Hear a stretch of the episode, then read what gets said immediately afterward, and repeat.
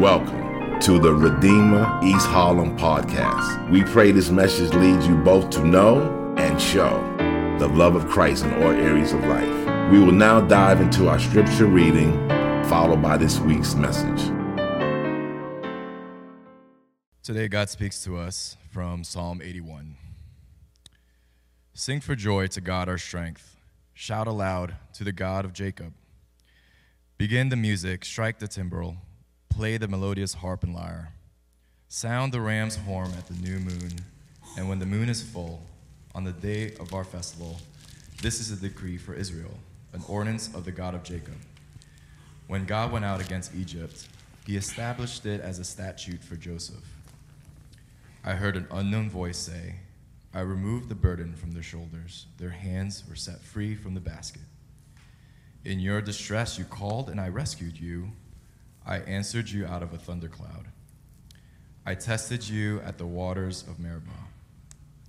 Hear me, my people, and I will warn you if you would only listen to me, Israel. You shall have no foreign God among you. You shall not worship any God other than me. I am the Lord your God who brought you out of Egypt. Open wide your mouth, and I will fill it. But my people would not listen to me. Israel would not submit to me. So I gave them over to their stubborn hearts to follow their own devices. If my people would only listen to me, if Israel would only follow my ways, how quickly I would subdue their enemies and turn my hand against their foes. Those who hate the Lord would cringe before him, and their punishment would last forever. But you would be fed with the finest of wheat with honey. From the rock I would satisfy you. This is the word of the Lord.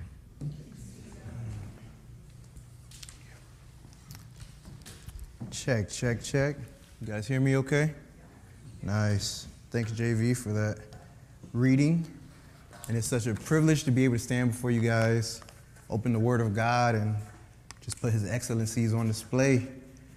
Would you join me in, uh, in praying that God will bless our time together in this passage? God, we thank you so much, and it's no small thing that you would meet with us again this morning.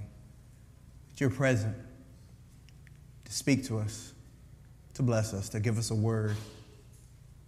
And we pray that as your, as your word just told us, to open, that we would open our mouths to you, trusting that you would feed us and fill us with good things. Bless the preaching of your word, bless the hearing of it, united with faith by your spirit. In Jesus' name I pray. Amen. Well, I'm not going to ask you guys to raise your hands, but my guess is that if I were to ask for you to raise your hands and uh, answer how many singers we have in the house, only a small percentage would actually raise their hands.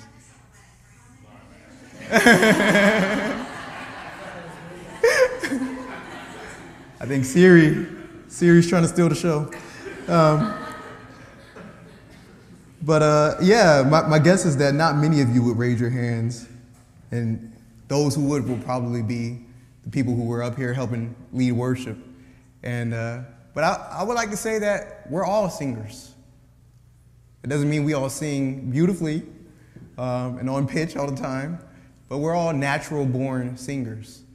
Uh, I mean, I have three kids, three daughters, and if I remember correctly, all of them, before they could even articulate a, an intelligible word, they were trying to sing along the songs that we would play around the house or in the car. And it's, just something so natural to us. Every human culture throughout time, every nation and place, singing has been a big part of what it means to be human. And I mean, another way to look at it is that we're all natural born praise givers. We all naturally give praise to things that we think are, are excellent or amazing. Take, uh, take CrossFit, for example. I'm sure you guys have all heard the reputation of CrossFitters that, how do you know that someone does CrossFit? Well, they've told you. Exactly. they can't help but tell everyone they know and love about how amazing it is and how you've got to try it. Or maybe we do this with our favorite restaurant. We tell all of our friends that you got to try this place out. The, the, the mole is amazing, you know. Um, we do it with our favorite sports teams. I've, I've never been a sports guy, but I always get heat from people because I wear a bunch of hats and I, and I don't follow the teams. I just like how they look. Um, and like even if your team absolutely sucks, you still sing the praise of your team. You know, we're, we're naturally giving praise to the things that we think are excellent. And even when we do it without tune and, and rhythm, it's still a form of singing. And I think it's safe to say that this is naturally a world full of singers, a world full of singers and songs. And we all naturally join in on the chorus and sing along to the songs that strike the chords of our heart. And why is this? Well, I think it's safe to say we were made to sing. More specifically, we were made to sing the praises of the God who created us. A uh, important document within our tradition here at REH and within our denomination is uh, the Westminster Shorter Catechism of Faith. And we believe it's a faithful representation of the, of the preaching of the Bible, I mean, of the teaching of the Bible. And it starts off with this question and answer What is the chief end of man? Or a more modern way to say that is, what were we made for? Why did God create us as human beings?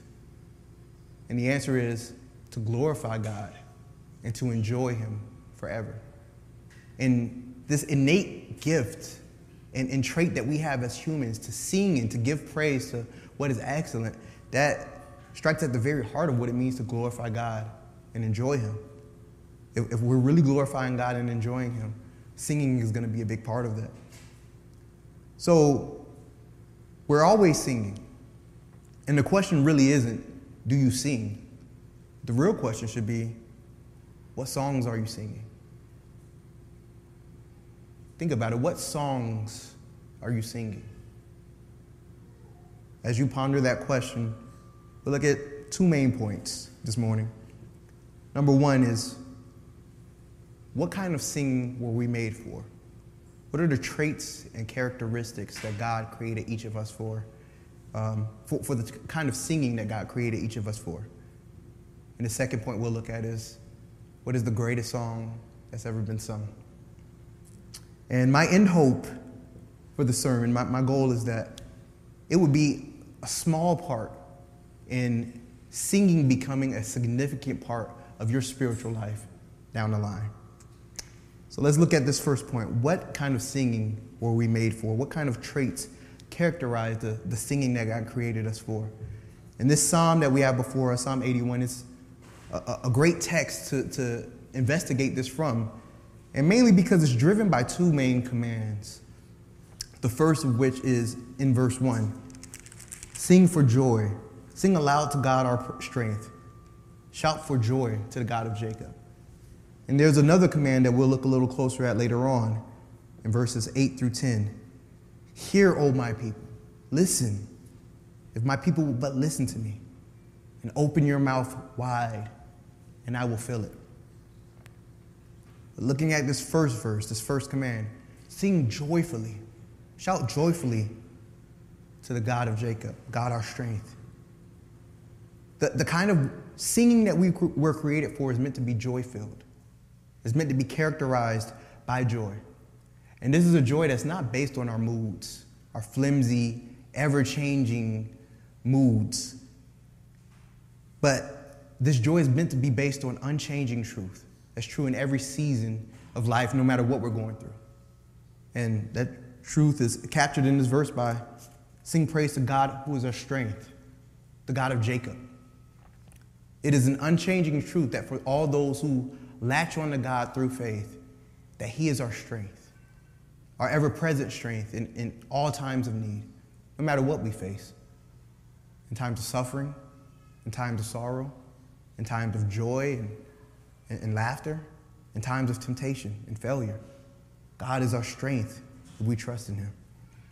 That the same God who created all, all that's around us, who created this whole universe by the word of His mouth, we could say he sang the world into existence. That God who has all power chose to bind himself to sinful human beings who've broken all of his commandments. And, and to be with us, to, to unite himself with those who trust in him in an intimate way. To promise that I will be your God. I will always be your God. And you will be my people. That's no small thing. And that, that's enough of a reason for us to sing joyfully to God for all of our days. But the truth of the matter is, we don't always feel joyful. I can personally attest that there's many Sundays that I, I'm sitting here and I'm stressed out over my kids not listening or, or something going on in life, and I don't want to sing along to the joyful songs we're singing up here.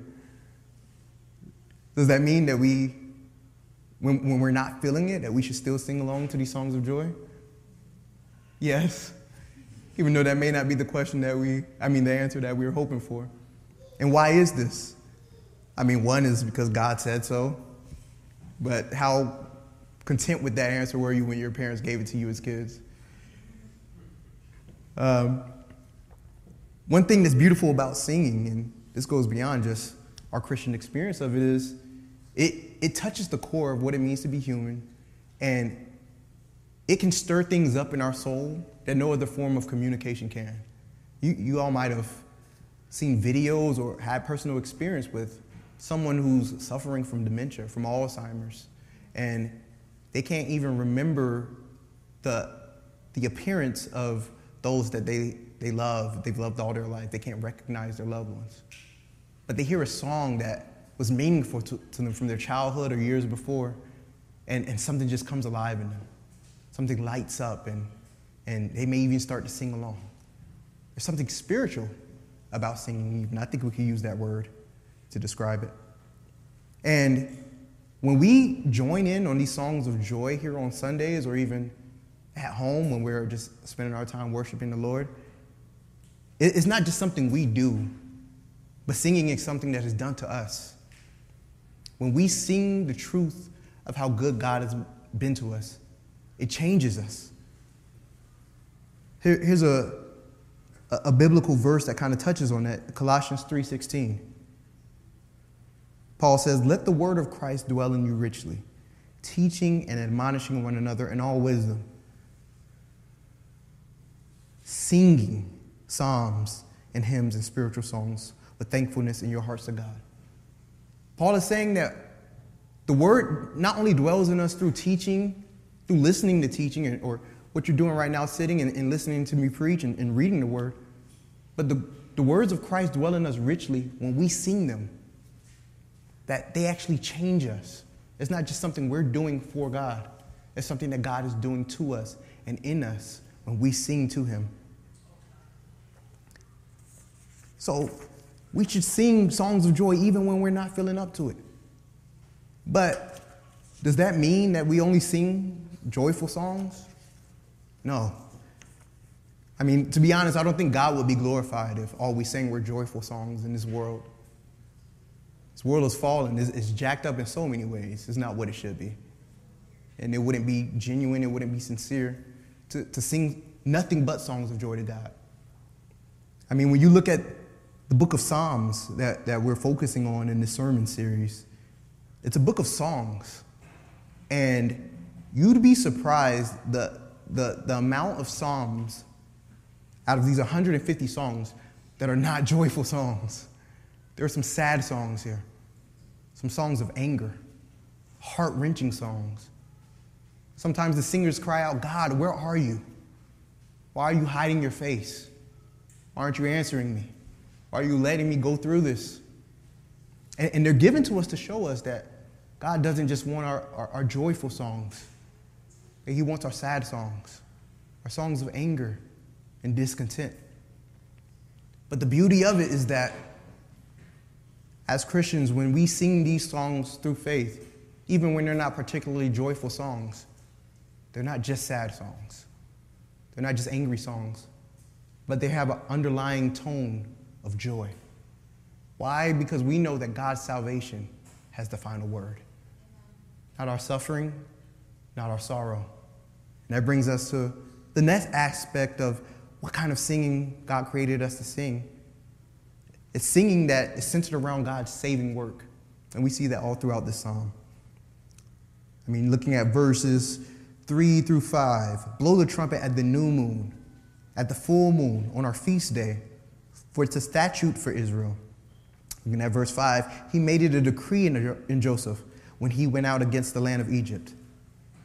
Verse 6 I relieved your shoulder of the burden, your hands were freed from the basket. This is all recounting God's history, his saving history with Israel.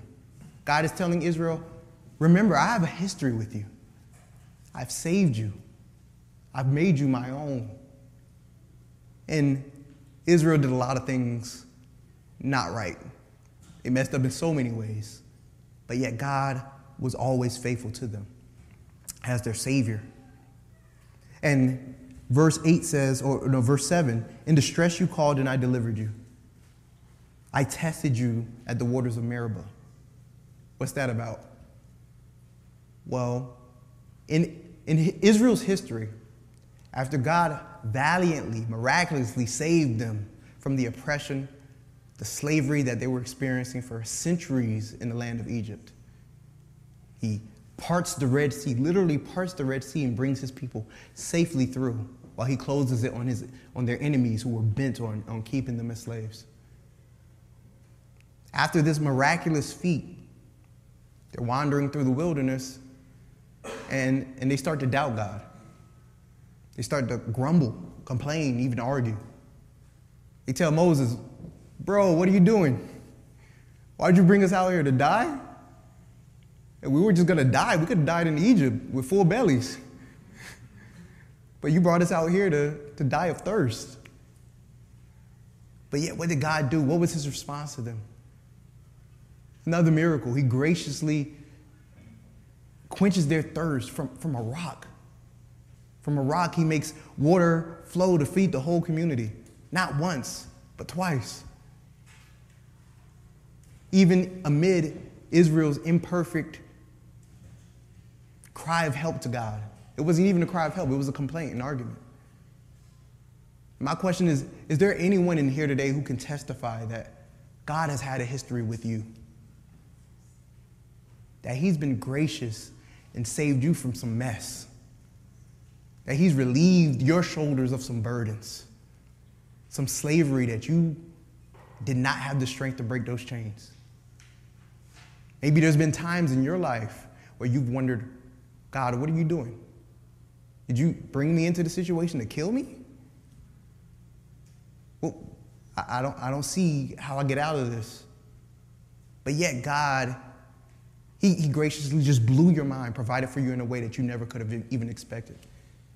Maybe without you even asking because you were too busy complaining and grumbling. I, I know that's happened in my life. And when we, when we bring these types of, this, this history that God has had with us to, our, to mind and our hearts, it, it adds that joy to our songs, even in the midst of suffering. Even when we're in a situation where we don't currently see the way out. And Israel, of, of all people, with, with God's history with them, they, they should have known that they weren't supposed to worship other gods. But they had an, an issue with idols. They constantly, uh, you, you see it as a reoccurring theme all throughout the Old Testament where they're bowing down to these, these images of, of deities that they look to for salvation. And, and God is saying in verses 8 through 16, this, this, brings us to our third aspect of what is the kind of worship or, or the kind of singing that God created us for. It's not just joyful singing, it's not just singing that's centered around God's saving work, but it's, it's singing that praises the name of God above every idol. In verses 8 through 10, God says, Hear my people while I admonish you, O Israel, if you will but listen to me. Remember, this is a song here. God is singing to them. He's saying, Listen to my song, listen to me. Give me your ear. There should be no strange God among you. Don't bow down to these foreign gods. I'm the Lord your God. I'm the one who's been with you through it all. I'm the one who saved you, who brought you through when you didn't think you could make it out. And open your mouth wide. I will fill it. I will feed you with good things. I will satisfy your soul. This is the song that God sings to Israel, that He sings to us, and He's, he's hearkening us to listen to. And even though we may not manufacture these man made physical resemblances of, of deities like Israel. We may not bow down to a, a, a rock in the shape of a cow, you know. Um, we, we, we might feel like we're too sophisticated for that. But we're no less susceptible to the idolatry that Israel displayed over and over again. Anything in our lives that we let take the place of the ultimate, of the first, of the supreme, takes the place that's only reserved for God, has become an idol. You know, there's authors and, and pastors, Tim Keller, for example, has written so eloquently on this, but there's so many idols, there, there's no limit to them. Maybe money is your idol. Are you singing the song of praise of money? Giving everything you have to get as much as you can before time is out? Maybe it's a relationship. Maybe sex, alcohol, comfort, pleasure. The list goes on. Success. And none of these things, in and of themselves, are, are bad. That's the crazy thing about them, that these are all beautiful gifts from God, meant to give us, you know, pleasure and, and, and provide for us. But when we take those great things and make them the greatest thing in our lives, they become idols. And the thing about these idols is that they sing the same, they sing the same song that God sings in verses 8 through 10. They say, Listen to me. I'm calling out to you. Listen to me. I'm the one who's brought you through what you went through. I'm the one who was there for you when no one else was. Open your mouth wide to me. I will make you whole. I will feed you. I will satisfy you. These idols sing, sing the same song that God sings. But when they sing, they promise something that they can never give. No created thing could ever give us what can only come from the Creator. These, these idols, they promise what they ultimately end up stealing from us. We go to these things for joy, for comfort, for peace, and we end up miserable, uncomfortable, distressed, alone, until they ultimately suck the life out of us and kill us. Idols promise what can only give to us in God, what, what, what God can only give to us. You know, living in this world with, with all of the different idols, it's like navigating in, in a sea full of singing sirens, singing their alluring songs. And when we swim towards the songs of the idols, they embrace us and, and they drag us to the bottom of the ocean and drown us until there's no more life left. But when we swim toward the singing of the God of the Bible, the God of Jacob, the God who is our strength, He elevates us to the highest of heights, fills us in ways that we never thought we could be filled, satisfies us completely. He gives us a joy that no one and nothing can take away, a satisfaction that nothing can take away. And, and the truth of the matter is, we're never really able to obey the command of verse 1 to sing joyfully to the Lord from our hearts. We're never really fully able to obey that command until we first learn to obey the command of verses 8 to 10 to listen to God singing, to, to, to listen to God singing, and to take Him up on His offer, to open our mouths to Him, and trust that He will really feed us with every good thing and satisfy us. When we learn to love God singing, then we can actually sing back to Him. We don't become good singers by focusing on how we sound, but we become good singers by listening to God's, vo- God's voice and His song to us, obeying Him, opening our mouths, tasting the Lord, and seeing that He's truly good. We become good singers by falling in love with the God who sings to us. This brings us to our our second, final point, and I promise it won't be as long as the first. What is the greatest song that's ever been sung? There have been a lot of amazing singers that have graced this earth. You know, I love me some Aretha Franklin, some Whitney Houston, some Anita Baker, but Whitney, Aretha, Anita, they got nothing on Jesus Christ. Jesus is the greatest singer who's ever graced this earth. What do I mean? Well, going back to that, that purpose that we found in, in the Shorter Catechism, Westminster Shorter Catechism, what were we made for? To glorify God and enjoy Him forever. That was Jesus' whole life. His whole life showed us what it looks like to glorify God and enjoy Him forever. His whole life was the most beautiful and perfect song of praise to God, from beginning to end. The first verse was him being born in a, in a humble manger. The reoccurring chorus was his faithfulness to the will of God through a life of suffering. Singing, My will is to, my, my, my, yeah, my, my drink and my food is to do the will of the Father. Nothing satisfies me more but to obey God. And Jesus sang this in response to the song that God already sang over him. We hear it said over and over in the gospel that God sang from heaven, This is my son, my beloved son, in whom I am well pleased. And Jesus' obedience was always in response to that song of God.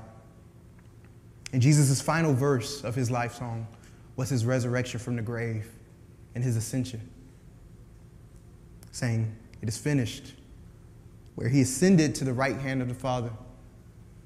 And he and the Father sing over us with loud shouts of joy. When we put our faith in Jesus, we join in on the chorus of his song, of his perfect life. When we say the song that his life sang was better than any song we could ever muster up with our lives. When we see his song as our light, our salvation, his life, death, and resurrection, then we can hear God sing over us the same song that he sang over Jesus. You are my beloved child my beloved son, my daughter, in whom I am well pleased. We can't earn it. There's nothing we can do to earn this love.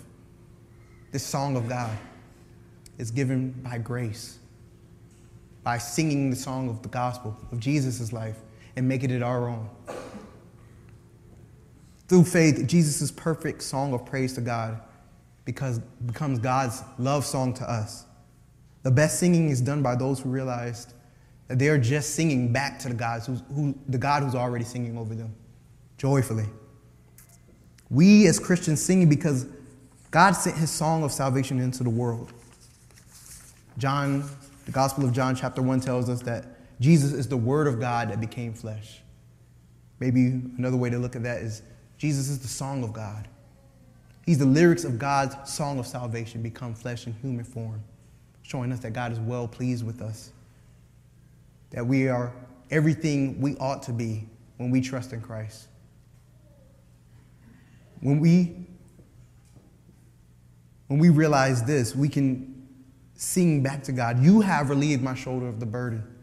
You've saved me from slavery. I am yours and you're mine.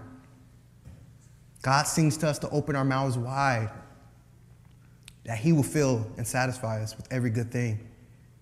And we look forward to that ultimate day when all of God's people will gather around his throne, our hearts completely satisfied in the presence of the one true God. Or we, we will all open our mouths and God will fill us with a new song. Brothers and sisters, singing God's praise stokes the fires of the love of God in our hearts like nothing else will.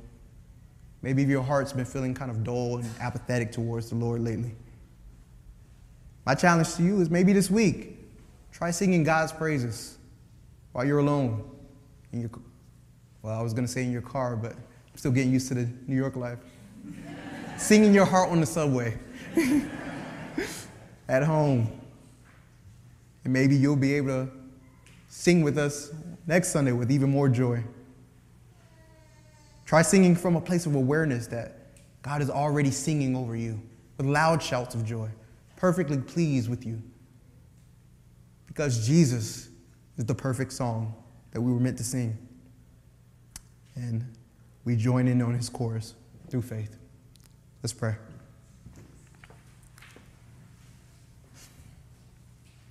God, we thank you so much for your patience.